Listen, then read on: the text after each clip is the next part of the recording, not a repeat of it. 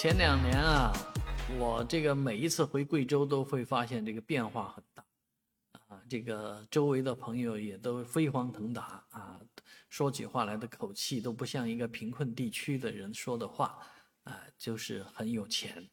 啊，这个钱来自哪里呢？很自然能够想象得到，都是银行的钱、国家的钱，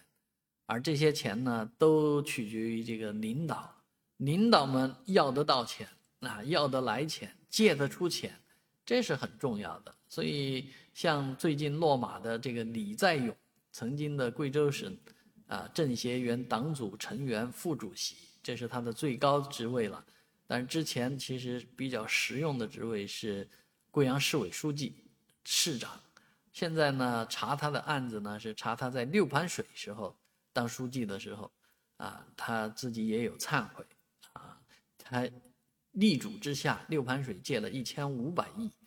啊，干了很多东西，很多东西呢，其实我们也不知道。但是，呃，这个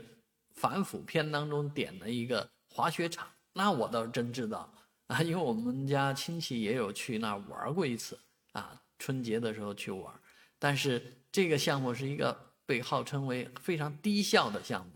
啊，一年里面就一个月的滑雪期。其他时候就不滑雪了，就扔在那儿了啊！所以这个六盘水，再说这个冰爽凉爽啊，它也不是一个滑雪的地方啊。那搞了这么多，呃，在当地建了不少的滑雪场，只能闲置啊，这是一种浪费啊。事实上，呃，这种浪费来讲，对于李在勇心中来说啊，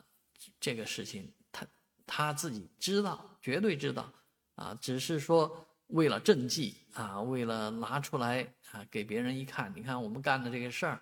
所以贵州呢，啊，经过了几年高速的发展，但是留下了啊一屁股的债啊，去年据说是几乎省里面都会破产，